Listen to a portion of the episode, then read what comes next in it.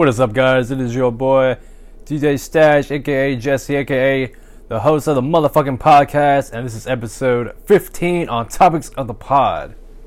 Uh, I'm sitting here in my luxurious apartment, up in the bed, because it's currently uh, almost two o'clock in the morning here. It's on uh, December fifth, on the Wednesday. As uh, people that have been call- currently following my uh, my podcast, you know, I would try to get like a podcast done once a week, but you know, some shit uh, I get I get busy, man. So I usually I try to do like two back to backs to make up for it. I'll probably do one today and then uh, get one done probably this Saturday or Sunday. Definitely, I'll get one. I'll definitely get the two this weekend for y'all for sure. This main topic I'm going to get to, I want to do the uh, like a top. Uh, mainly the headlines can be like top one hundred cartoons or animated series. It's gonna be something like that. It's gonna be top one hundred cartoons. You gotta. I want to put the link. It's from I G N. They do. They have. Apparently, they have this uh, top one hundred animated series. Which I guess it's a mix of. Uh, there's all sorts of like, kid cartoons, adult cartoons, and I think some anime too. So I know we already talked some anime before, but we're just gonna do this list. I figured it'd be like a fun thing to do for this podcast. I was trying to get a uh, guest down here. But, uh, you know, we can have some complications, you know, as usual on Topics on the Pod. Get people get people on the show. Give me water. So, but I'll just do this for y'all. But as always, I'm going to get some news going on. Uh, before that, I'll give a little about me more. Uh, I'm always curious about this. I'm trying to do this, uh, this fasting diet now. You know, recently, uh, the people that follow me on the YouTube, I do a lot of few reviews. I've been trying to get on this diet for like a couple weeks now. I've been off and on. You know, I'm currently stuck between the one thirty, one forty range. I'm trying to get to one twenty. That's my uh, end goal right now before the year, the year is over. So, as I just weigh myself getting off my gimmick job, which I do overnights on my gimmick job. I just say gimmick job because I don't want to. I don't say what my job is, my main job. But yeah, anyway, I weighed like one thirty-six. So that's after doing like three three or four different reviews from like Jack in the Box today. So but I'm thinking today I'm just gonna do all like a liquid uh, diet until uh, I get to my goal weight. So if anyone has any like tips or anything, get to this uh, diet. I've tried I'm curious about the keto diet too. I'm not too sure about that. I know it's like uh, keto is basically like a low carb diet, but uh, but yeah, guys, if you have any uh, suggestions on the best diet for that works for y'all, you can email me at L L L J J Rockstar at Hotmail. I would have pre- appreciate it deeply. But yeah, yeah, guys, we're getting to uh, some news. I know that's Wednesday. I think uh, I'm not even looking at it. They're supposed to be uh, having the memorial service for uh, George H W. Bush, that he passed away this past week. Let me uh, let me look at exactly what day he passed away. Let's see, George. Yeah, I know sometime last week. I know he had some complications. I mean, he was like ninety, ninety-four or something. Yeah, let's see. Should show his age. There we go. Yeah, ninety-four years old. Yeah, man. Yeah, he died at his place in Houston, Texas. Let's see what it showed he died of. He's got a big career on here for sure. So now there's like uh, this Obama, George Bush, and Trump. But I think Jimmy Carter's still alive too. That's crazy how that big gap is, though. Let me get down to his.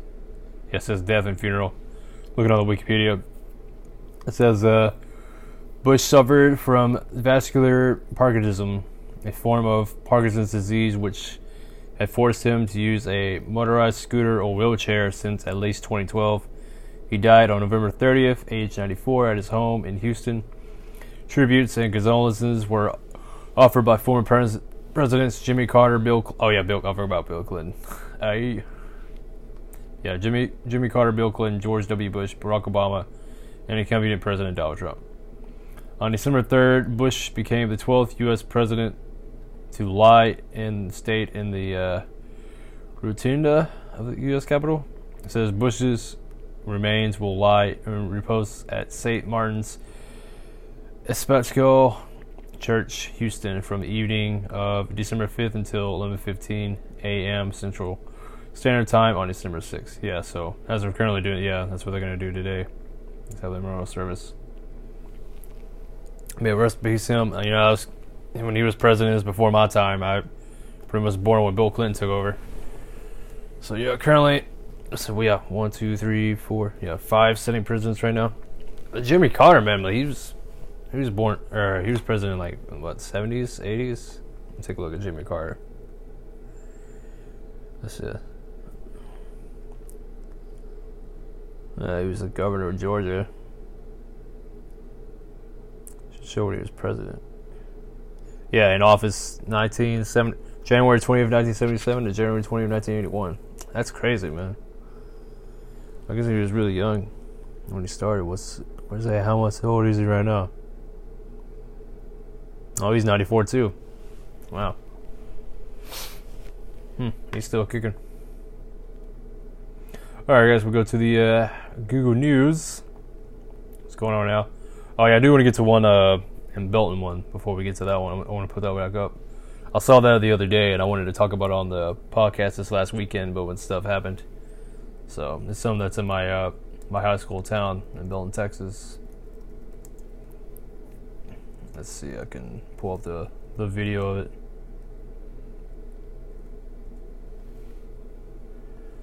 Yeah. There was a uh, Belton High School teacher that got arrested on child porn charge five days ago. Okay, so that was... Was there just... Yeah, I guess November thirtieth, yeah. So kind of, like, irritated me, man. I don't know this guy, because I don't. I never had any uh, male teachers, except for, like, coaches. Let's see, I'll play the video soon. Tonight we begin in Belton, where former high school teacher James Edward Alman has been arrested after police say he accidentally played porn during class. It happened at Belton High School, and it led to a months-long investigation, with authorities ultimately charging Alman with possessing child porn.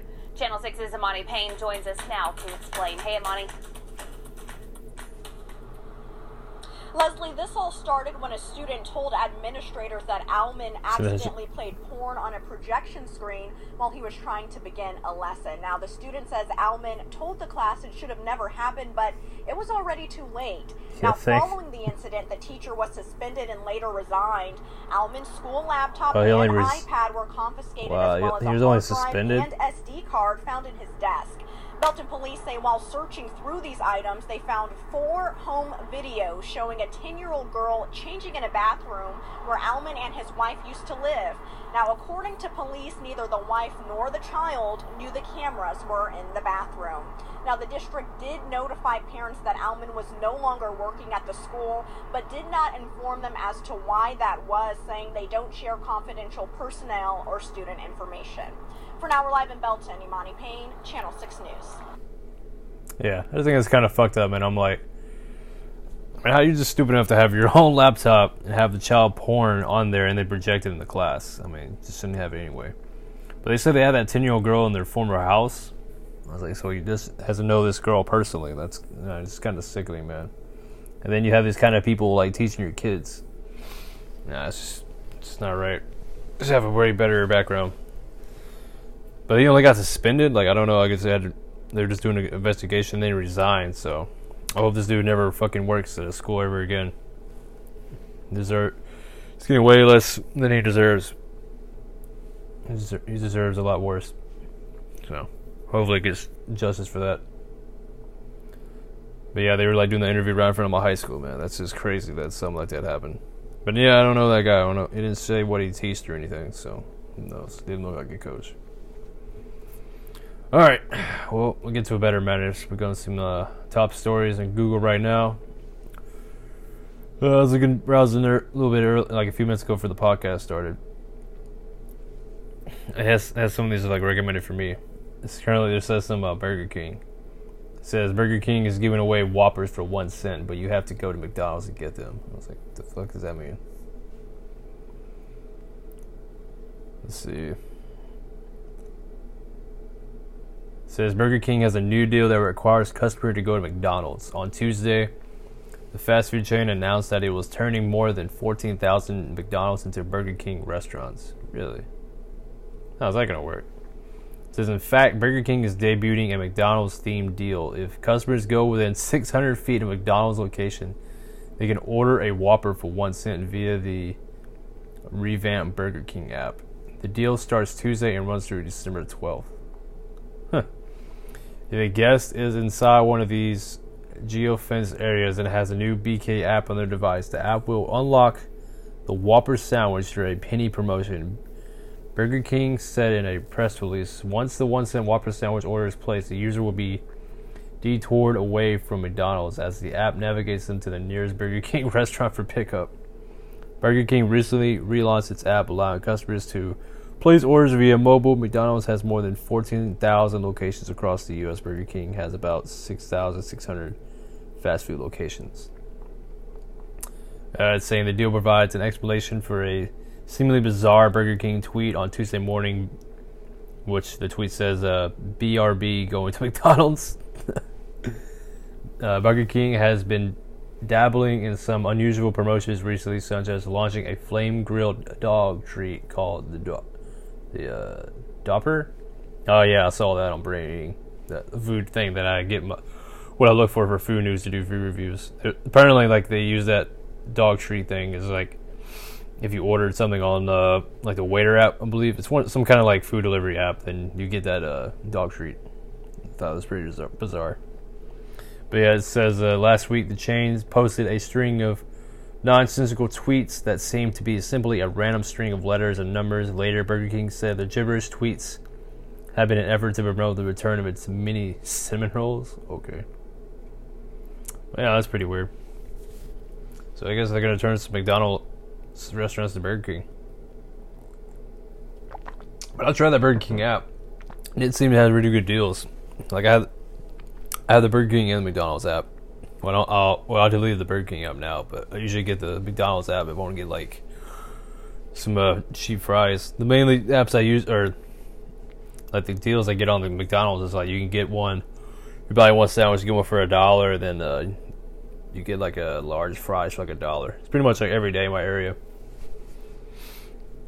All right, let's go to the next one. Yeah, this is about Red Dead Redemption two. There's currently people that have been following me, listening to podcasts. You know, I've been talking about Red Dead two for a while now. So we'll go to this one here.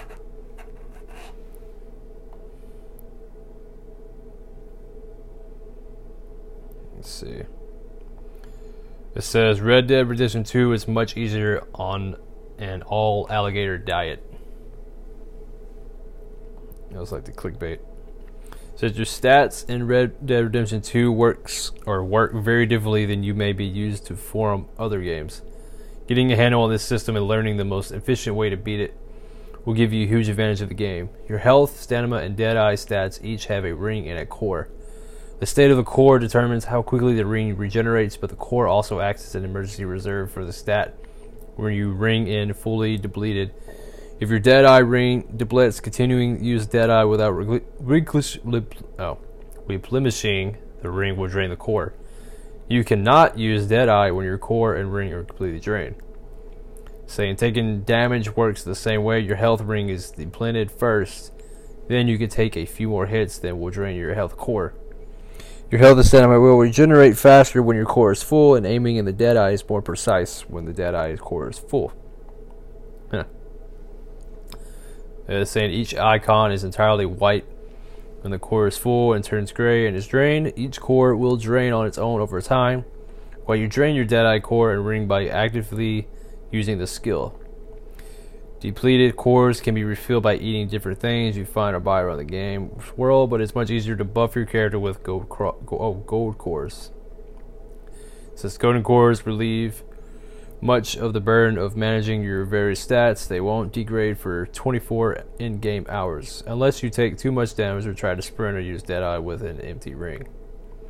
Going into a mission with gold cores means you can take a bit more damage and use more Deadeye for longer. That extra margin for error can sometimes make the difference between success and failure, so maintaining the buffs is a good idea. It's saying the gold cores are generally hard to get, but there's a trick that makes it easier to maintain for them all your missions. Uh, it says the frontier foodie. Your rings are re- regulated by medicines and tonics crafted from herbs, which are found on bodies or brought in general stores. The po- Opponent is specialty or tonics and medicines will fortify your ring, which means that you can take some hits or use Deadeye for a bit before the circle starts depleting. Yellow fortifying rings are powerful buffs, but there's not really enough, any shortcuts to stocking up on them. You have to go out and find the plant components to craft them, or or grind out the cash to buy the necessary buffs. These drinks are expensive to buy in stores, however, so crafting is generally more efficient. You probably also want to expand your inventory so you never have to leave anything useful behind. However, cooking and food items regulate your cores, on the other hand, and this system can be gamed to maximize efficiency. This is insane. Yeah, I was trying to get to like the main point of this, like the alligator thing, so I'll just read the rest of this article and get to the gator one. Says cooking and food item regulate your cores, on the other hand, and the system can be gained to maximize efficiency. All right, and it says down here about the gator things. It says why you need to be farming alligators. That's the main point. I was trying to get to the article. It says alligators don't run at run at you at high speeds and kill you with one pounce like cougars. It says they don't surround you in packs and lunge at you like wolves. They mostly just lie, real at real at televisively immobile on the ground in swampy areas around Saint-Denis. They generally won't attack you or do much anything unless you're right in front of them, which that is having me a lot in the swamps when I play the game. And there are a lot of them, yeah. Big game meat would be too scarce to use all all the time were it not for alligators, but they're so plentiful that it's always easy to stock up. And the article says that it recommends uh, hunting alligators with a bow. You will need to use an improved arrow and hit the alligator in the head to ensure a one-shot kill, but doing so is easy. The alligator will just sit there while you line it up to your shot. Using more than one shot seems to reduce the amount of meat you harvest from the body. A clean kill by an improved arrow to dome will yield five units of big game meat. You will only get three if you hit the body. I don't care. Craft improved arrows by combining a normal arrow with a flight feather, which you can get from skinning flying birds. Okay, herons and spoonbills in the swamp near the alligators usually yield three flight feathers when skinned, but you can also get flight feathers by shooting flocks of ducks or blasting scavenger birds that show up to feed on the carcasses of your kills. If you find a spot with several gators around, which isn't an, an uncommon occurrence, you can farm enough meat to keep your core golden through hours of missions. It really is that simple. Harvest some spices, make some improved arrows, and then stock up as much seasoned and cooked alligators meat as you can carry. Hmm. So basically just saying alligator meat gives you a significant advantage, but like just boosting up all your uh, golden cores. That's, so that's pretty legit. I mean, I guess guys, if y'all are big into Red Dead Redemption two and you still haven't beat the story, I mean, that's a good way to do it. I wish I would have known that before. But I just did like a glitch that uh, just basically... Uh, duplicated like a money glitch, so I just didn't have to worry about that. So, but I mean, this is a good way too. Alright guys, I think it's time to get into the main topic, the top one hundred anime series. I just want to get into those articles, the news of the day. It's from I G N. I like I G N. I mean, I use uh, I G N websites for like game reviews, which uh, I think actually gave Red Dead two a nine. Let me look at that real quick before we start that. Let's see if I can see that. Redemption two. Nope, actually gave it a... T- oh, that's... Yep, gave it a ten, actually. Huh. It's even better. Let me look at that review real quick. And it says a ten. Editor's choice. I think there's a video about it. Let's see. Rockstar is taking feedback from everyone, so please fix... I'm oh. actually having a lot of fun in Red Dead Online. Oh, so Simon fixes Red Dead Online needs that. Oh, it's talking about online. Oh, yeah. Yeah, that's currently recording. Like, the there's an online... Or the online beta's on right now. It's it's pretty good so far. I made my character. My character looks high as fuck in the game, though. I made him, like, too happy in the, with the eyebrow features. But I haven't... Uh, I just really did, like, a couple missions in it. I haven't, haven't gone too deep in the beta. I thought that video would talk about the uh, the review, but I guess not. But it's saying uh, I G N's gave it a ten, which yeah, I can I can vouch for that. Oh, I think here's the video for it. Alright, I'll play this review for y'all. If y'all still skepulating about uh, getting this game, because I can't get enough of this game, so I'll play this review for y'all, and then I'll get into the uh, the main topic. If you want to check out this video, it's on uh, I G N dot com. I'm gonna break your neck! Red Dead Redemption two is a sprawling western tale of loyalty, conviction, and the price of infamy, all set in Rockstar's most authentic and lived-in open world ever. There are so many things to do, so many people to meet, and so many places to explore. Red Dead Redemption two isn't just Rockstar's greatest achievement to date, it's a game so lacking in compromise, it's tough to know where best to start discussing it.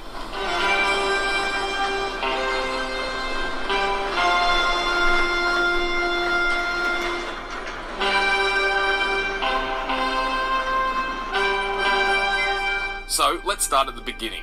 It's eighteen ninety-nine and American outlaws are an endangered species. Dutch Vanderlyn and his gang are on the run after a botched heist in the growing town of Blackwater, and they've retreated high into the mountains where an atrocious blizzard is covering their escape. We slip into the spurs of Arthur Morgan, an exceedingly cool and capable outlaw, and settle in for a roughly sixty hour story. It's a self-contained and linear introduction, but it's a clever one.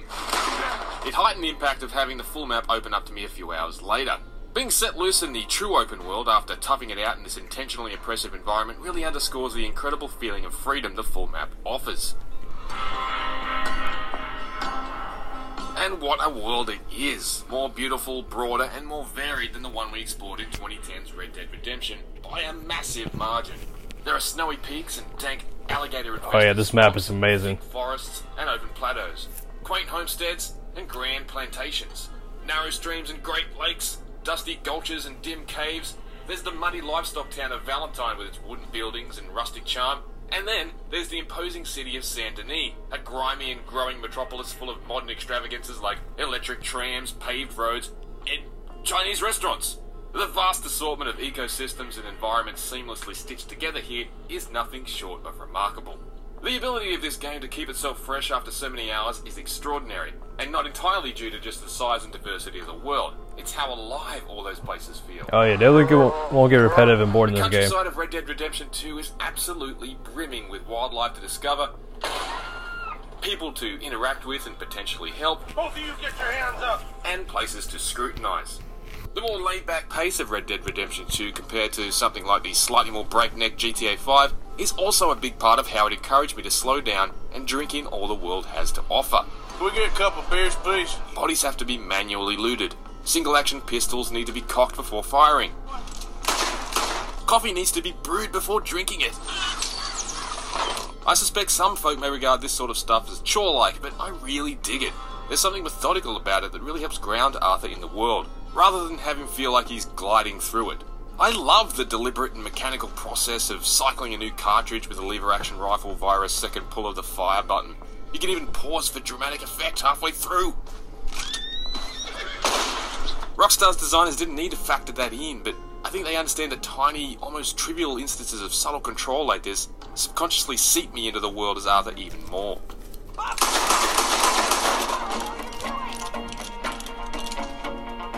The main story missions themselves are a cocktail of high-stakes heists, you goddamn slow! Deadly shootouts, desperate rescues, and thrilling chases, mixed with a lengthy list of other tasks. Many of those function as organic ways to teach us about new side hustles and other activities that can be undertaken, from selling stolen horses to playing poker. Shit. Or fishing. Good to meet you. It all feels great to play. Similar in a lot of ways to its immediate predecessor, but injected... Yeah, it was shown like first-person view. I like that aspect too. You do first-person like in uh, G T A five. Shootouts are supremely cinematic thanks to plenty of gun smoke, and the same style of on-the-fly, ever-changing death animations that have characterized Rockstar games since G T A four. Red Dead Redemption two is an undeniably pretty game across the board. The lighting is fantastic. The Facial animation is a noticeable step up from G T A five, and the level of granular detail is almost absurd. From the way blood smears on Arthur's shoulder after carrying a kill, to the way individual strands of his majestic mutton chops quiver in the breeze. Yeah. Remember, this is a game where horse testicles shrink when the weather is cold. What the hell are you doing? Equally impressive is the audio from the satisfying metallic crunch oh, of a reload. Oh, I didn't really try to notice that. To the twang of a Hollywood-inspired ricochet. Bullets fired on mountaintops ring with cracking echoes. Completely different to the sound of bullets fired indoors. Again, little seems to have been missed. And the music? Absolutely outstanding. Red Dead Redemption two is Rockstar's most serious and earnest story to date, and certainly the best written. Only the feeblest of men take jobs in the government. Yeah, they really took this story good seriously. From being the charismatic, they didn't like half-ass it. Clever leader of a gang of deadly outlaws to someone on track to become the cold-blooded and beaten man being hunted down by Marston twelve years later is captivating. We get to watch an incredibly nuanced performance as Dutch's confidence ebbs and his restraint fades. They are goddamn cowards, Arthur. Cowards. Excellent too is main man Arthur. Not only is there an infectious authenticity to his low and smooth tone of voice, this is a very good take, but when Arthur himself is a far wearier man by the story's climax, his delivery is doubly potent. I don't know what you're saying, Dutch, but it seems like I've heard it all before. Combined with strong writing and direction, the result is a game that's sincere instead of satirical, and funny while remaining capable of some supremely well-owned emotional moments, especially throughout the truly excellent crescendo and epilogue. And even after completing the epilogue, I still have a stack of strangers that need helping, gangs that need killing, and fish that need catching. There are thirty different types of fish in this game about cowboys. I've caught... Alright, there's like one fish mission here, the one the last the side mission is like really hard to do. Red Dead Redemption two stands shoulder to shoulder with Grand Theft Auto five as one of the greatest games of modern times. It's a gorgeous depiction of an ugly age that's patient, polished, and a huge amount of fun to play, and it's combined with Rockstar's best storytelling to date.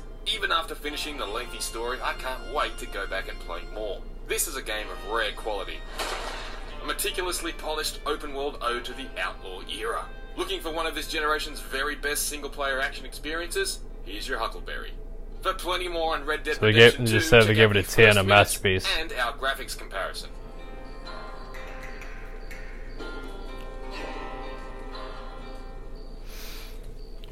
Yeah, yeah, guys, you're still on the fence about it? Yeah, definitely pick it up. I'm just waiting for uh, online to get to fix all the bugs and stuff. Apparently that that's got. All right, guys. Without further ado, we'll get we'll get started with the uh, the top hundred. Get back to there. All right, the top one hundred animated series. I'm just gonna gonna between like the least to the best. Says start. Yeah, but like I said earlier, I'll post this uh, post this link in the description so y'all can look at this yourselves. It says start number one hundred. Get started. It says the cartoon is indeed a wonderful thing. Most or once mostly deemed to be the territory of a kids-only audience, the world of animation has evolved over the years, so has appealed to adults as well as children. Or is it just that many adults these days have the mind of children? Don't ask us, for there's one thing that the I G N editors can claim to be. It's kids trapped in the bodies of adults. And so it goes without saying that we sure do love us some cartoons. And in particular, television has proven to be a hugely important part of our cartoon development. Starting from our earliest days with the Saturday morning and after-school shows and continuing right on today with the more mature Adult Swim offering and the, and the like. In fact, as we prepped for this, this story and looked back at our many favorite anime series from over the years, we were amazed by the diversity of the shows that we came up with. From classic tales of cats chasing mice to the legend of Dark Knight Avengers patrolling the streets of a place called Gotham. I don't know where this is going. From incompetent alien invaders to incompetent nuclear families. From stories of the future, of, the future to sagas of the past. I G N's top one hundred animated series has it all. So put away your ink and paint for a while and have a look at this list. You might just find yourself animated by it. Haha. Okay. Hmm. All right. It's basically just showing like a... I mean, it's going to go one hundred to one, whatever. And it's going to say the title of the show and the network and the original air date. All right. But uh, if I know... I'm just trying to say the best I know if I actually, you know, I've seen this show or not. So we'll just go by how it goes. All right, it says one hundred Josie and the Pussycats. It says the network was on C B S and the original air date nineteen seventy to seventy-two. Huh, guess it didn't really last very long. Uh, I remember I remember this was on T V. I, I don't remember watching it on C B S. I think it was like on Boomerang, which is basically like Cartoon Network's uh, backup storage, you know, classic cartoons. I don't remember the whole story of that. I just remember just a band of girls and they just sometimes had like villains or whatever, like just chase them around, like stop them from their gigs or whatnot. It's really vague. I mean, I definitely remember watching this. I mean, there's an article on it. Let's see what it says. It says the success of the animated Archie show was big and it extended to music with the Archie's hit song Sugar Sugar. This led to another Archie comic coming to television with Josie and the Pussycats, which took pre-existing Archie Comics universe characters Josie and put her into a new scenario, or scenario, scenario, as she formed a band. The comic book character also reflected the change and a bit of synergy. It says uh, Hanna-Barbera produced Josie and its amusing show for how it so specifically combined elements from the success of the Archie show and Hanna-Barbera's own Scooby-Doo, as Josie and her friends not only played music together, but eventually stumbled into mysteries they would ultimately help solve. Oh, okay, so they were like a mystery thing, too. Yeah, I couldn't remember that. So despite only running for sixteen episodes, not counting the amusing spinoff slash continuation, Josie and the Pussycats in Outer Space, of course. Frequent repeats, the spunky characters, and a great theme song kept Josie in the public consciousness for years to come, ultimately leading to a underrated film version in two thousand one. Oh, okay. Wow, that's like big gap from the seventies, and then they take like almost thirty years to make a movie. Wow. Mask. This is number ninety-nine is Mask. If it's uh, network uh, syndicated? Okay, I never heard of that network. It says original air date nineteen eighty-five to nineteen eighty-six. Says one of the more popular cartoon slash toy marketing machines of the eighties was Mask, the mobile armored strike command. Yes, command with a K. Yeah, that's what happens when you have to make an uh, acronym fit into your story concept. The show was a weird kind of G I. Joe Transformers hybrid, but it managed to combine the best elements of those franchises while adopting few of their flaws. But was really set up in a part was the namesake of the show, the superpower Mask. The characters wore the mask provided the ethnically diverse yet stereotypical cast with abilities like anti-gravity, flight, and energy beams. Kind of sounds like Transformers. It says uh, Matt Trecker was the rugged, handsome, rich, charismatic lead of the show. His pimp ride was a red, a red Chevrolet Camaro G three that transformed into a going fighter plane.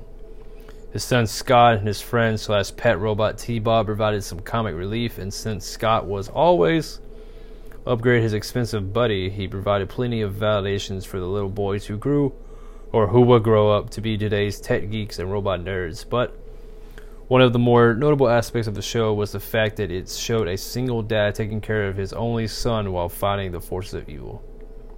Yeah, I don't know this show at all, so... I guess people that uh, listen, are listening to the podcast now, you can you really miss about that. It's interesting. It sounds like yeah, you know, it's like Transformers and like that. Basically, what it sounds like, G I. Joe and Transformers combined. And ninety-eight. Oh, Clerks animated series. This one I actually did see a little bit. It's it was kind of blah. I think I've seen like maybe a few episodes of that. I enjoyed the movies better than the animated series. Uh, it says the network is A B C, and the original air date was two thousand. Which, uh, I guess I I probably did watch it at A B C. Probably didn't watch it when it first came out, but I know it wasn't on Cartoon Network. Let's see.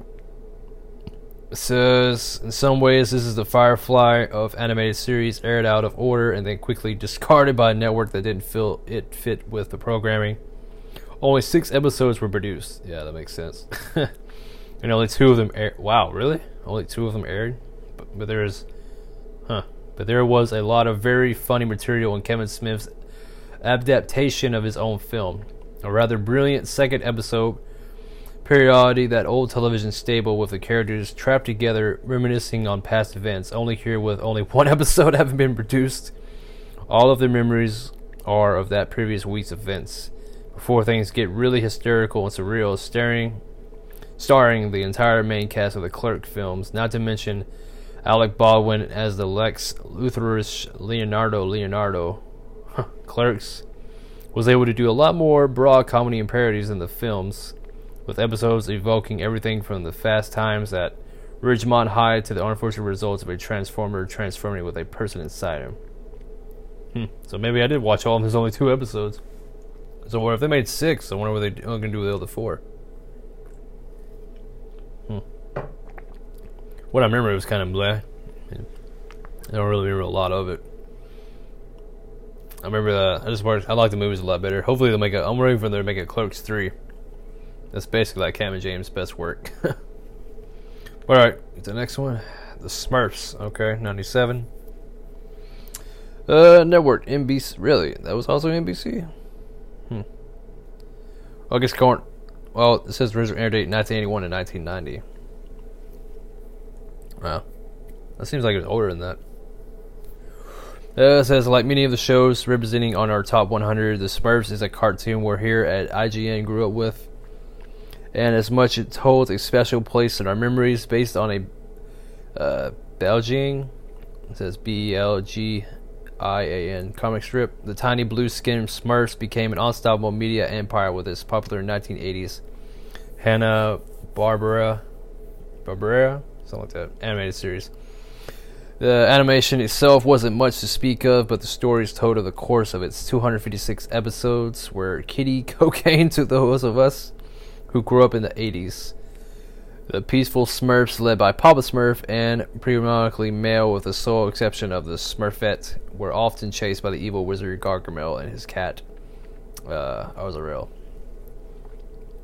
Saying, watching this series as an adult, one can't help but sympathize a little bit with the Smurf hating Gargamel because constantly upbeat and overly sarcastic attitudes of most of the Smurfs mixed with whininess and extreme overuse of the word Smurf by everyone makes you start to root for the poor bumbling wizard who just wants to make some nice Smurf stew. It's fucked up. I did watch the new movies though. The new movies were pretty good when they uh I guess you want to call it a live action, when they went to like New York. Yeah, I grew up on this show. It was, it was alright. Yeah, I pretty much agree with these guys here. I'm like, yeah, they do really overuse the word Smurf a lot. So, yeah, this show is kind of into me. It's not my, one of my favorites, but let's see one of my my favorites actually make this list. And now we have ninety-six, Star Trek, the animated series. Yeah, this show I did not, definitely not see. I wasn't really a Star Trek fan anyway. I'm more of a Star Wars fan, so definitely haven't seen this. The network is also from N B C. The original air date nineteen seventy-three to seventy-four. Okay. Saying lots of live action T V series have gotten cartoons over the years. Gilligan's Island, Happy Days, even the Dukes of Hazzard. Really? I don't know any of those had a cartoon series. But it says, but rarely have such hand-drawn variations been so successful in conveying the spirit of their forebears. Running for two seasons from nineteen seventy-three to nineteen seventy-four. On N B C, the Star Trek half-hour adventures are seen by many fans as the lost fourth year of Captain Kirk and crew's legendary five-year mission featuring animation by Filmation. The show didn't typically excel visually. Cartoons provide the most, definitely not the final frontier for the Enterprise, but the world of animation did offer the Star Trek writers the chance to portray things they could never do on a live-action budget at the time. From three armed crew members to new and exciting alien worlds. Most importantly, many of the writers of the original show returned here from D C. Fontana to Samuel A. Peoples to Gene Roddenberry himself that fidelically to this nineteen or nineteen sixties show, plus the inclusion of William Shatner, uh, Leonard Nimoy, and most of the other actors, or the voices anyway, led to Star Trek, the animation series, becoming one of the most interesting, even underviewed shows in all of the Star Trek franchise. Yeah, I did see like the actual Star Trek show, like off and on. I didn't really follow it as like much of Star Wars, since you know Star Wars is just you know sh- the movies franchise. But I do know William Shatner. So. But yep, I haven't seen this show, so. Yep, this is the first anime. It's saying Full Metal Alchemist ninety-five. Which this is also anime I've not gotten into, but people like even on well, I use uh, to look on anime to watch anime or to see what future animes to watch. I use uh, my anime list, and it's saying like this is like the number one popular show to watch. So uh, yeah, it's saying it's Network Cartoon Network. The original air date two thousand four to two thousand six. It says although it's mostly an upbeat story with amazing action scenes, Full Metal. Full Metal Alchemist scores big points for touching on the main aspects of the human conditions. The main characters are the Alaric brothers, Ed and Ali. When oh, no, I'm butchering that, Ed is the famous Full Metal Alchemist who almost lost his brother, Ioli, in an accident that occurred when the boys tried to resurrect their dead mother using alchemy. Edward managed to contain his brother's soul in a suit of armor. While he did manage to save his brother's life, he had to pay a great price himself to get back what they lost. The brothers embark on a journey to find the legendary Philosopher's Stone. It says the story doesn't pull any punches. Right from the first few episodes, we're presented with the topics of death, lost hope, and betrayal. The real emotion engines of the series is in is the relationship between Ed and Ayo. Or I, I don't know how to pronounce that really. It says A I or A L. So as the two boys go through terminal that no one of any age should have to deal with. By the end of this series, you just want to give them both a hug and tell them everything will be okay.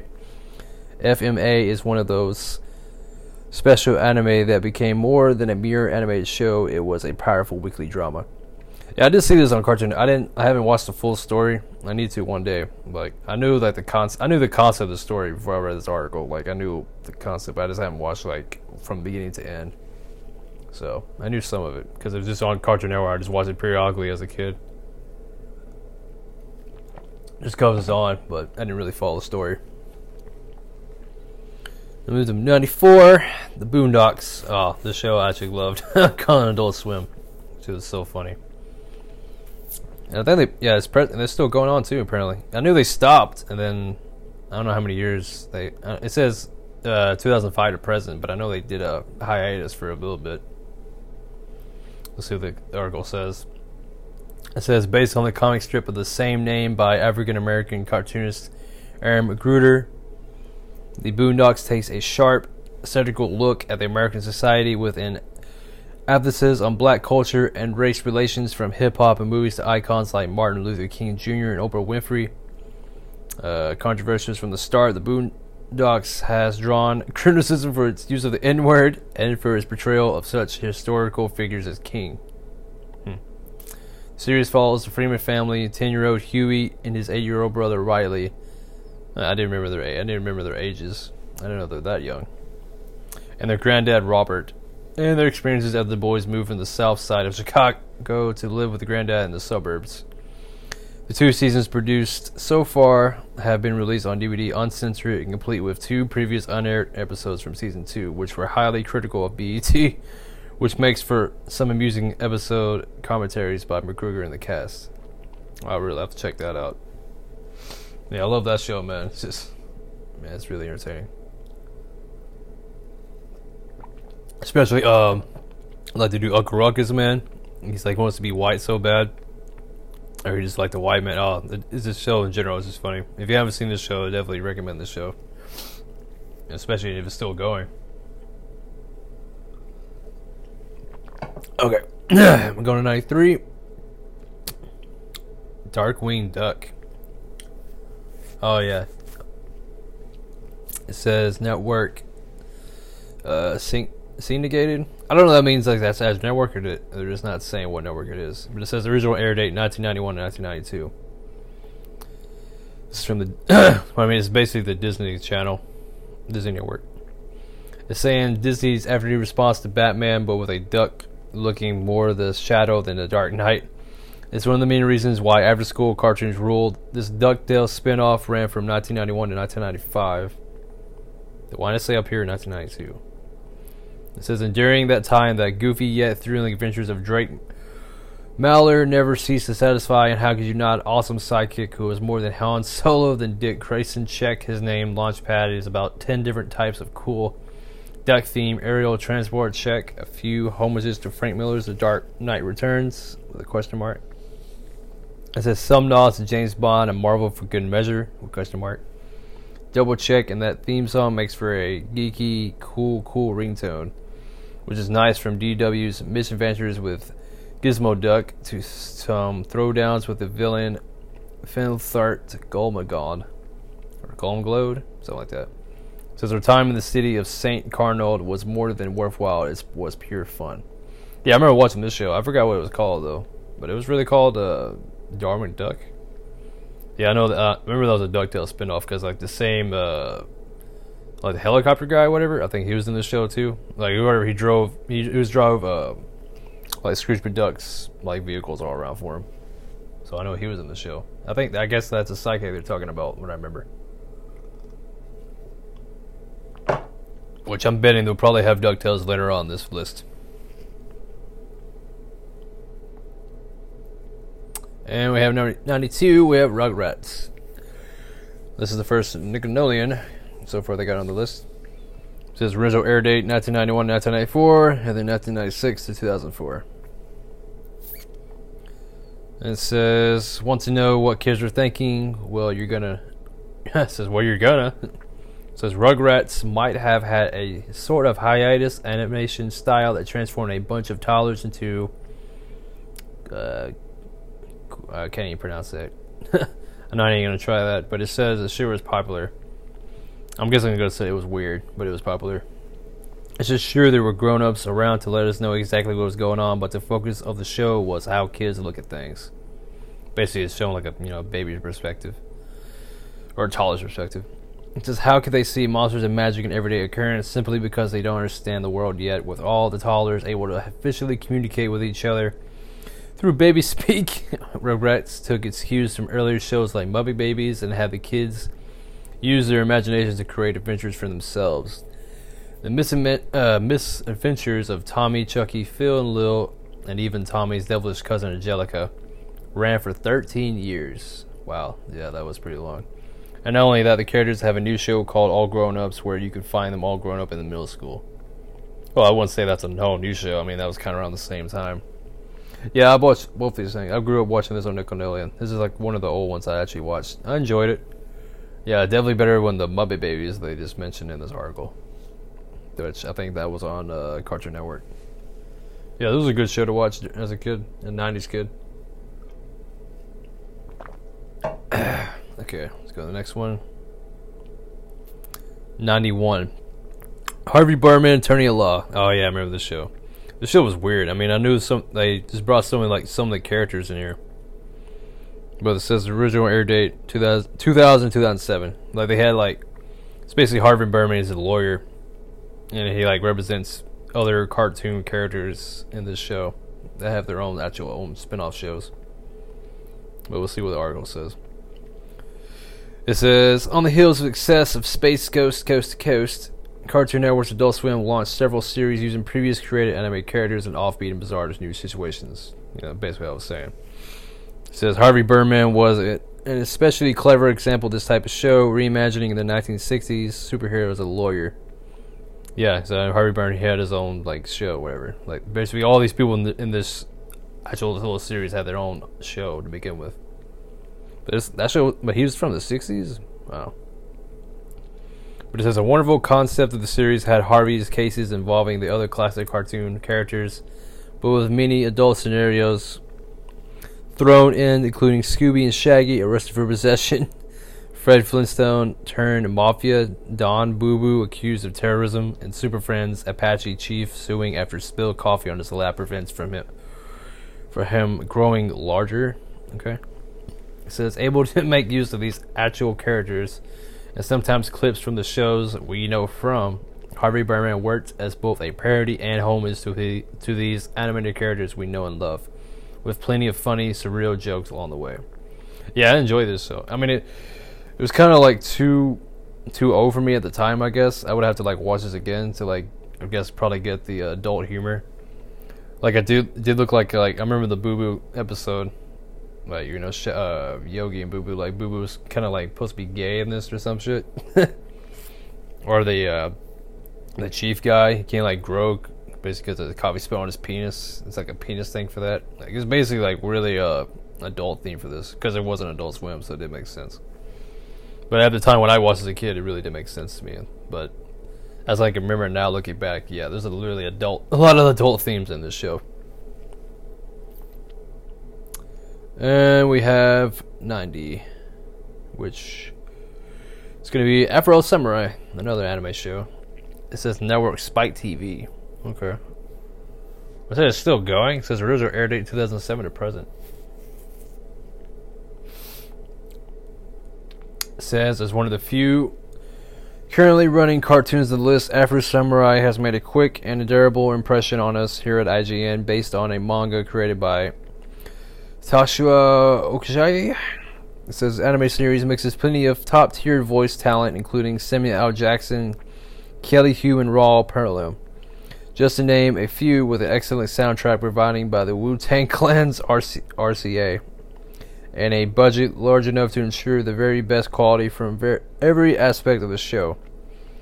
It says the story is a simple one. As a child, Afro watches his father die at the hands of an evil gunman, only to spend the rest of his life training in the Samuel way to take down his father's killer and become number one. Filled with the over-the-top violence and gore that you would expect from a mature action anime series, Afro, Afro Samurai added a quirky story with equal as quirky characters to make a series that we couldn't help but enjoy. See, I've been digging this list so far. I mean, it, they give you, you know, the top one hundred shows they have, and then tells you the article each show in case you never even watched it. So, but so far I've I've known all these shows except for that Mask, which yeah, I'm not really interested in that one. So. It's good for y'all to know as well, as in case you haven't heard any of these shows, so it's good for me to give y'all informed about this show. So y'all can check these out as well. And now we have the eighty-nine. We're getting to the eighties now. You have Star Wars Clone Wars. Oh yeah, I remember this. This is from the Cartoon Network, and the original air date two thousand eight. To, uh, it's still going. It says two thousand eight to present. Now I watched this off and on. Like, is this... Uh, It was shown a while ago, the uh, the Star Trek animated series, and then they actually had a Star Wars animated series. It says, as we write this list, Star Wars The Clone Wars is still a very new show, only halfway though its first season. Uh, thus, it's hard to fully gauge at it yet. It says, what we've seen though shows plenty of promise, and even though there are definitely some issues with the series, those ever-annoying battle drones, perhaps chief among them, the shows consistently delivers solid action and fun. More importantly, a couple of the early episodes, especially Rookies and Cloak of the Darkness, have been true true standouts, telling dark and moody stories in the Star Wars universe that are among the best the expanded universes is offered, guided by talented uber, uber Star Wars fan Dave Filoni, and using notable writers like Batman, the animated series, Paul Dini, Denine, something like that. It says the Clone Wars has had to overcome cynicism from older fans and those who feel the two thousand three Clone Wars series can can be outdone. And slowly but surely, it's battling past those obstacles and proving to be a quite entertaining series, and it's all right. Now, I watched it off and on. I was like, ah, I couldn't really get into this series. I'm more into the, the actual movie itself. But, I mean, if you're a big Star Wars fan, I would. Tr- if you haven't seen this by any chance, I would definitely give it a shot. Alright, we'll get to eighty-eight. Woody Woodpecker. Okay, this show actually you have seen. Uh, it's saying original air date, uh, syndicated theatrical shorts. Okay, So I'm guessing it didn't have a channel. Well, let's see the article. It says, like several of the classic cartoons on this list that's irascible, this says nervous breakdown prone Woody Woodpecker started life in a series of theatrical shorts that date back as early as the nineteen forties. Wow.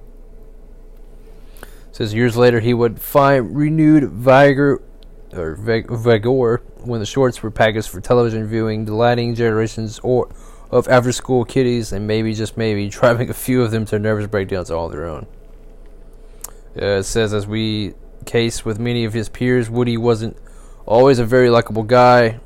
No, the Walter Lantz-produced tune created by Ben Bugs Hardaway was originally a certified insane fellow whose design and personality evolved over the years into a somewhat more acceptable member of society, voiced by the E.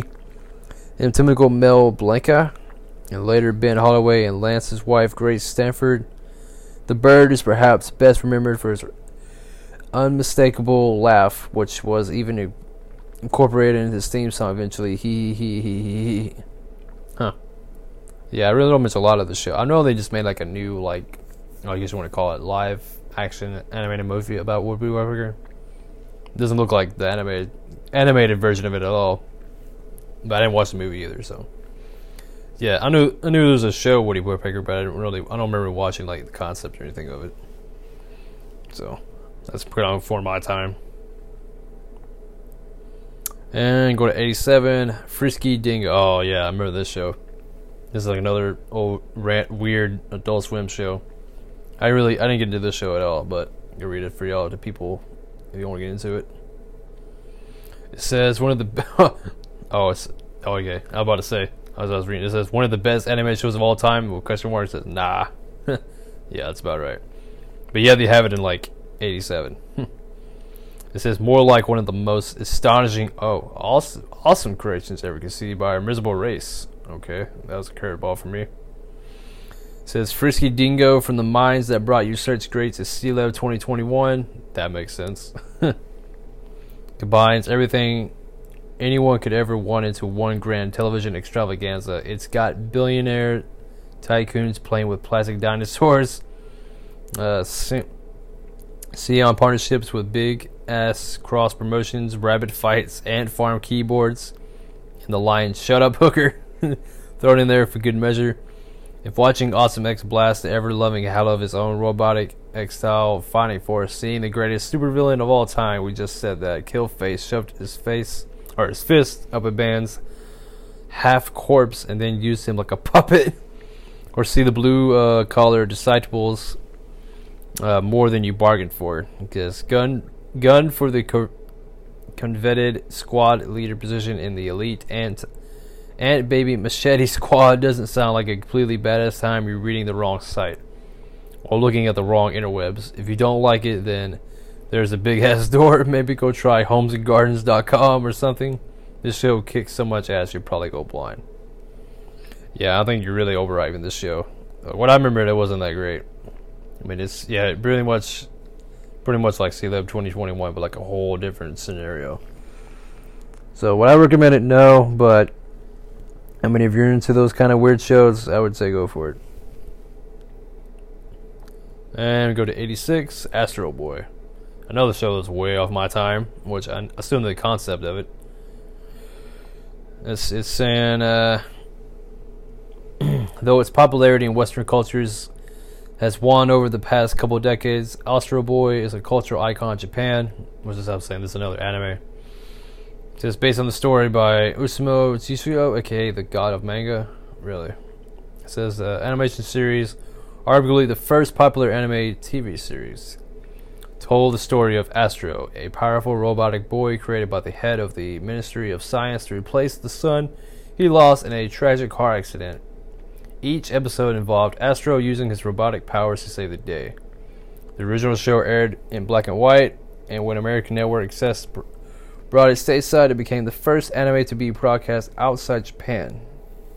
The two thousand three remake of the T V series didn't make the waves in the U S, but the original nineteen sixty-three series is still considered to be one of the most important forces in comics, animation, and even video games. Oh, they made a video game too?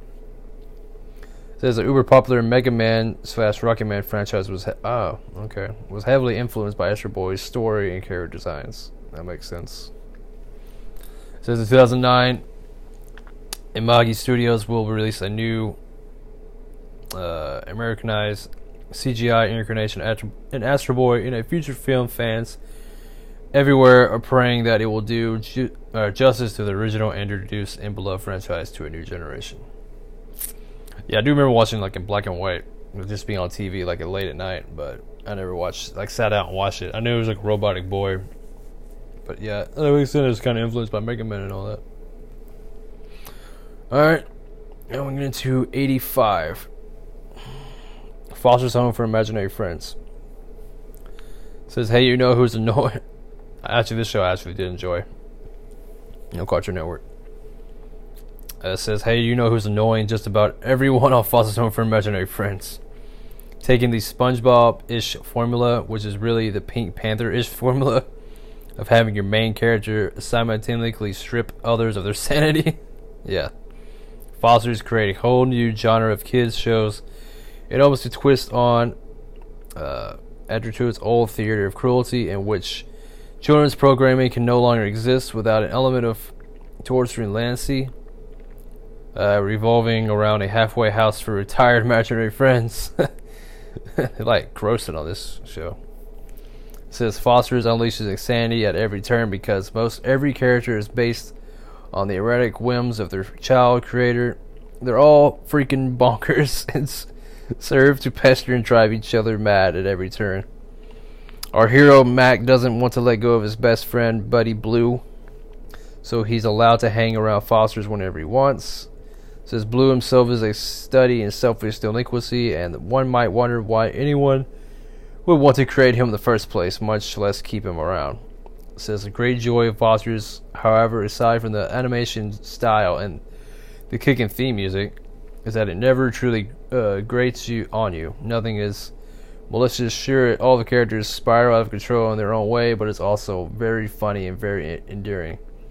And of course, all the characters are equal when compared to the most fantastically annoying character ever created, Cheese. Yeah, it's basically just a home for abandoned imaginary creatures, which uh, they, had, you know, they, other people can like adopt them, but the uh, the main kid, he had to like. He had to, like, put Blue there because his mom thought he was too old, but he has to see him every day, so he can make sure he doesn't get adopted. It was a good show, nonetheless. I remember this pretty entertaining. Alright, now we'll go to eighty-four. Spider-Man nineteen ninety-four T V series. Uh, I see we're winding out to the hour here, which is usually what I get to, but uh, I want to get to, like, the quarter of it. I'll get to, like, seventy-five, and then I'll, I'll do a continuation of this uh, series. It says Spider-Man nineteen ninety-four, the T V series. It says Network Fox, original air date nineteen ninety-four and nineteen ninety-eight. It's saying this show has a very fond place in the hearts of those who grew up with it in the nineties. So some might complain about it being rather low on the list. It says, sorry guys, we have a soft spot for it too, but when you look at this particular Spider-Man, it's clear that this show, while significant for Spider-Man, was a stepping stone along the way as far as creating a truly great show based on the character. Still, the nineteen nineties Spider-Man deserves a lot of credit for being the first Spidey show to truly use the comic for inspiration when it came to uh, adaptation, as many familiar stories were given a twist here, including the Venom saga and even Spider-Man's odd time spent with six arms. Says the series was able to use many guest stars from the Marvel Universe to allow Spider-Man to team with characters like Iron Man, Blade, Punisher, Captain America, and Doctor Strange. Unlike any of the previous Spider-Man series, long-term story arcs were utilized, and certain storylines were given a suitable amount of time to build, continuing for several episodes or even an entire season. The series also benefited from a fun vocal performance from Christopher Daniel Barnes as Peter Parker slash Spider-Man. Uh, I don't think I've seen this. I mean, if I did, it was like this on T V. Oh, it was on Fox, so probably didn't. Huh. Get my water here. But I mean, it seems like it would have been good to watch at the time. I remember watching the old X-Men series. I know that's kind of off, but I mean, it's kind of the same, or yeah, same universe, kind of. Looks at the same kind of art style. Yeah, I'd like to have seen that back in the day. I don't know how y'all feel about the new Spider-Man series. Like, all these different movie genres, whatever, the Amazing Spider-Man, you know, they have that new kid Spider-Man from the, uh, the Avengers. I would always say, I was in, Tobey Maguire's my Spider-Man, for sure. That's the O G trilogy for me. Speaking about O G, now there's, or not, there's not really O G, but it says eighty-three Teen Titans. This is basically talking about the two thousand one, the early two thousand Teen Titans series. Because apparently I didn't even know there was like a sixties version of Teen Titans. But the article says, after years of being wowed by Bruce Timm's animated take on the D C universe with everything from Batman to Justice League, it was a bit of a shock to see the original young people superhero group get a whole different kind of treatment in this anime tank, ting, Tangled series. It says featuring very young, wide-eyed, literally not necessary uh, visualized versions of Robin, Raven, Beast Boy, Cyborg, Starfire, and others. Teen Titans is memorable, memorably alone for its fun theme song by J-Popper's Puffy Amayumi, Teen Titans Go. But also for its character-based stories that often de- developed into the troubles of being a teenager. Still, as out there, the style, the show seemed to be too many fans. The series did not often touch on the hallmarks of the comic on which it's based, including stories curled from the Judas Contract and the Tarot of Trident, story arcs from the new Teen Titans comic. Key, key, or it says, yeah, the story arcs from the new Teen Titans comic. Go Teen Titans, indeed. Hmm. Yeah, I also seen like uh, I know they did like a new version of. Uh, well, I'll say it. Yeah, I guess a new version of Teen Titans Go. But then they did a, like a movie. I think it's like Teen Titans Go to the movies. But then they had like a, after the credits went out, they had the original Teen Titans like in the cameo. So I wonder if they're gonna bring that back. I hope so. I like I enjoy this Teen Titans and like the Teen Titans Go.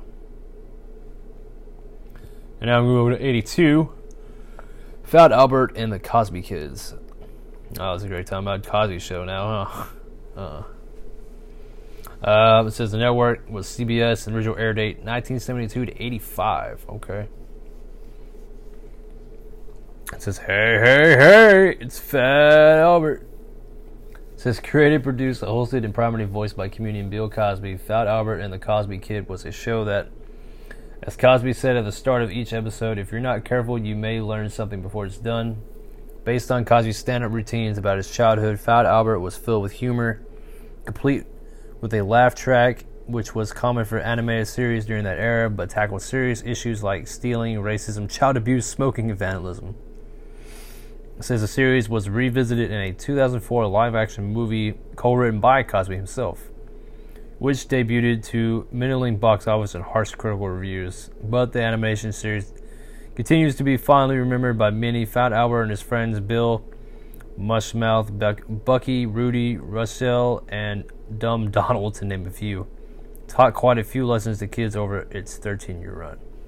Yeah, I do remember the show. I mean, I don't remember, you know, front to back, but I remember the characters. I remember Fat. I remember watching the uh, live action movie, and I remember he Cosby was in the movie for like a brief time. Well, he like he actually plays like he actually, you know, he wrote the series and everything. So I mean, it's all right. I mean, it's, you know, definitely trash now because you know what, you know, the controversy about Bill Cosby now, but it was an alright show for what it was. I mean, Fat Albert was pretty funny. And we go to eighty-one, Tailspin, network syndicated, which I'm going to have to look at what that means. I'm pretty much means it's not available or something. Let me look that up because, you know, I'm not the smartest man. I'll tell you that right now. I'll be trying, you know, you should know this word. Let's see what this means. Wow, I typed this word in on Google and it's like, typed up some kind of bar, theater, kitchen in like Brooklyn, New York. Okay. I just want to know the meaning of this. It says controlled or managed by a syndicate, publisher, broadcast, and a number of newspapers. I'm guessing it was like different channels. It didn't have like a specific channel. So it means a television program being shown on a different television network than the one that first showed the program. A syndicated program could also be a program that was not made for a television network. These types of programs are made and then sold to many different television stations to be shown. Yeah, okay. So it didn't like own to like one station. Okay. I get, I get with that. But yeah, it says Tailspin, nineteen ninety to nineteen ninety-four. Now this one, uh, I do remember a little bit about. It was, uh, it says, there's no way for us to hide it. We here at I G N love the Disney's afternoon lineup. And Tailspin was one of our favorites. On the surface, the series looked like it was an easy way to cash in on our older Disney film property, The Jungle Book. But after watching the television movie, which later went on to become the first four episodes, Plunder and Lightning, saying, we knew that Disney had found something special, from the creative plot lines to the uh, infinitely catchy theme song. We were hooked. Following lovable Baloo and the rest of the higher fire, no, higher for higher crew of Rebecca and Molly Cunningham, Wildcat, and Kit Clow Kicker. Tailspin had a cast of characters who served their roles in making it one of the more creative and fun cartoons in Disney's ores- er, arsenal. It says, plus, how can you not like a show that features Shrier Ken as an evil businessman out to take over the city of Cal... Suesi? Something like that. Yeah, I do remember someone of the show. I think, like, all their characters were, like, bar- bears, too, if I'm not mistaken. But, I mean, it's it's kind of blurred to me. But I, I remember it was a bad show, but I just can't remember the whole show. I don't know, it was back in, yeah, back in the nineties on Disney Channel. Uh, I do recommend watching it, though. And now we go to eighty. Network N B C, original air date nineteen eighty-three to nineteen ninety. It is the Alvin and the Chipmunks. That's just like the animated series, because they already did like a reboot of the show, too. I won't say a reboot, but like a different animated version of this, and then they came out with all those movies. So uh I personally haven't well I've seen like a few episodes of this show, but I know I know who these guys are. I mean, they're chipmunks, so, and they sing. But we'll see the article does does for it. It says there's nothing funnier than an adult losing its mind. It's the core of the most children's programming. Kids are allowed to run rampant and inflict pain and misery on grown ups. Just to have it taken away and love the kids anyway. There's no discipline. There's no law and order. And thus, a show like Owl and the Chipmunks was born. Incorporating the singing chipmunk hitmakers from the nineteen sixties, Owl and the Chipmunks brought the scamps into the eighties and gave them a bunch of cover songs to mule with their little tiny voices. Beat It, Born in the U S A, and Uptown Girl. It was like just someone that named a few vo- uh, songs they actually covered. Says all got the treatment as poor Dave Chevelle uh, became the adopted father for Jerky, Smarty, and Fatty. What the fuck? That's not their names. What's uh? What's their name? Alvin, Simon, and Theodore. That's their real names. Uh, that's funny. Fucking I G N. It's again, otherwise known as... Oh, now they say it. Alvin, Simon, and Theodore. See, I was new before I read the arc. I knew their names. Says the three of those little rodents never missed. I like how these roast these roast some of these shows. Says the three of these little rodents never missed an opportunity to make Dave's life a living hell, but all was forgiven since they managed to sell a buttload of records and wound wound up becoming insanely popular. And just when you thought we might be done with them, they had a huge hit movie in two thousand seven that got a sequel in production as we speak. So I was trying to read. Um, when they actually post this article, so they're saying the sequels they speak, so I mean that was like in the early two thousands. I mean they already have like I think four movies now, so there was a sequel and then Shipwrecked, I think, or three movies I mean three or four for sure. And speak seventy-nine, speaking of uh I'm talking about that C-Lab twenty twenty-one, that's C-Lab twenty twenty-one for seventy-nine. It says network, which was of course it was Cartoon Network. And here's your air date, two thousand to two thousand five, saying using stock footage from the optimal nineteen seventies environmental cartoon C-Lab twenty twenty. Yeah, which I didn't even know that. I was watching a Boomerang and it was it was C-Lab twenty twenty, which that was like really boring. Like, it was like, I don't know, it was more I guess, kid-friendly for C-Lab twenty twenty, but this one, it was way different. It was definitely for, like, adult version. Yeah, but it's saying the lazy mavericks over at Adult Swim were able to create magic. Sure and shame magic. Sure, it still dealt with a crew of deep-sea subtation, but it stripped them of all humanity and left us with a band of lunatics that usually wound up self-destructing every other show. C-Lab twenty twenty-one was one of those terrific shows from early on in the evolution of late-night cartoons that made you actually feel like you might be losing your mind. Take, for example, that the entire episode that rested solely on the established shot of C-Lab Fusebox for fifteen minutes. You only... Okay, it's an example of an episode. It says, yeah, take, for example, the entire episode that rests solely on the established shot of C-Lab Fusebox, which was the name of the episode. It says, for fifteen minutes, you only hear the characters' voices from inside the station as they deal with a blackout. Or how about the time Captain Murphy spent years trapped under the beep... Yeah, bebop soda machine, or his uh, tricks through the corridors of C-Lab in his cart, while simultaneously searching for and cursing the existence of Pod six. It says supporting voice cast was great, but it was Harry Goss as Murphy who brought a touch of fatherly good humor and made us all fall in love with a madman, Grizzly Bees. Yeah, I do remember that episode, that bebop soda machine episode. He like gets. I forget how, but he gets like, I forgot how he got stuck on there, but he got stuck on that sewing machine. He was like there for years. And then he had like scorpions like fucking sting him and shit, like multiple times. So that show was definitely weird. Had a lot of sexual themes too. And another anime show at seventy-eight, we have Dragon Ball Z, my favorite anime. Man, that's that's high on the list, man. That's that's tough. That's tough, man. Saying Cartoon Network, nineteen eighty-nine to nineteen ninety-six. It's saying out of all the shows on this list, Dragon Ball Z may have the largest fan following. Yeah, of course. It says based on the Dragon Ball manga written and illustrated by Akira Toriyama, D B Z was the second incarnation of the popular series and to this day continues to be the best example of the series' hard-hitting style. Containing some of the most variable choreographed fight scenes in cartoon history.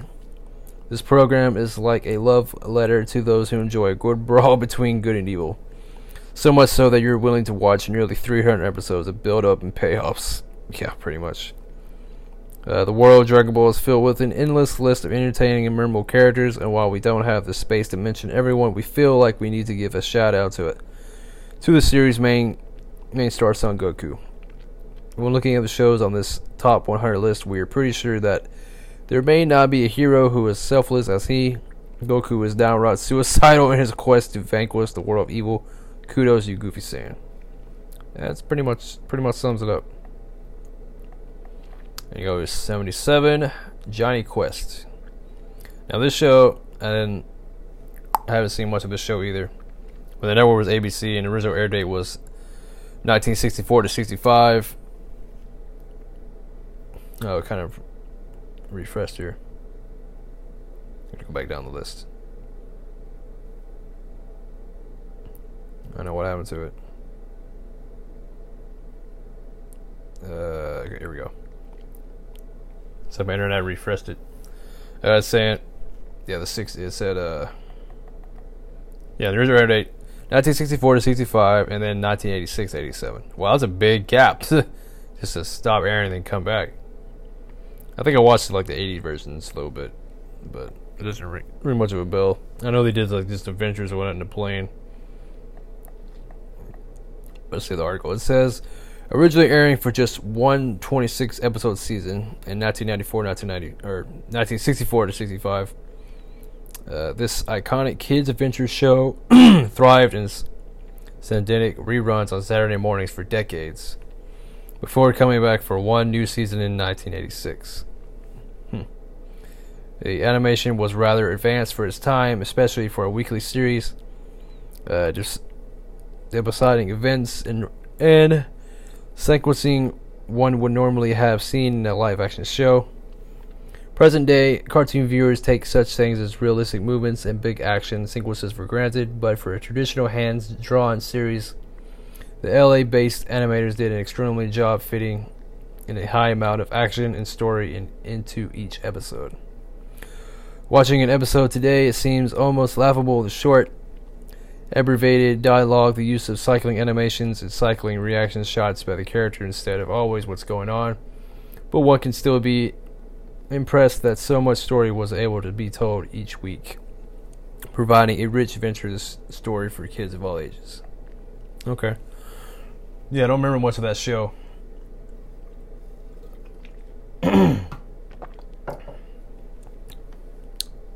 But I definitely recommend to still watch it, though.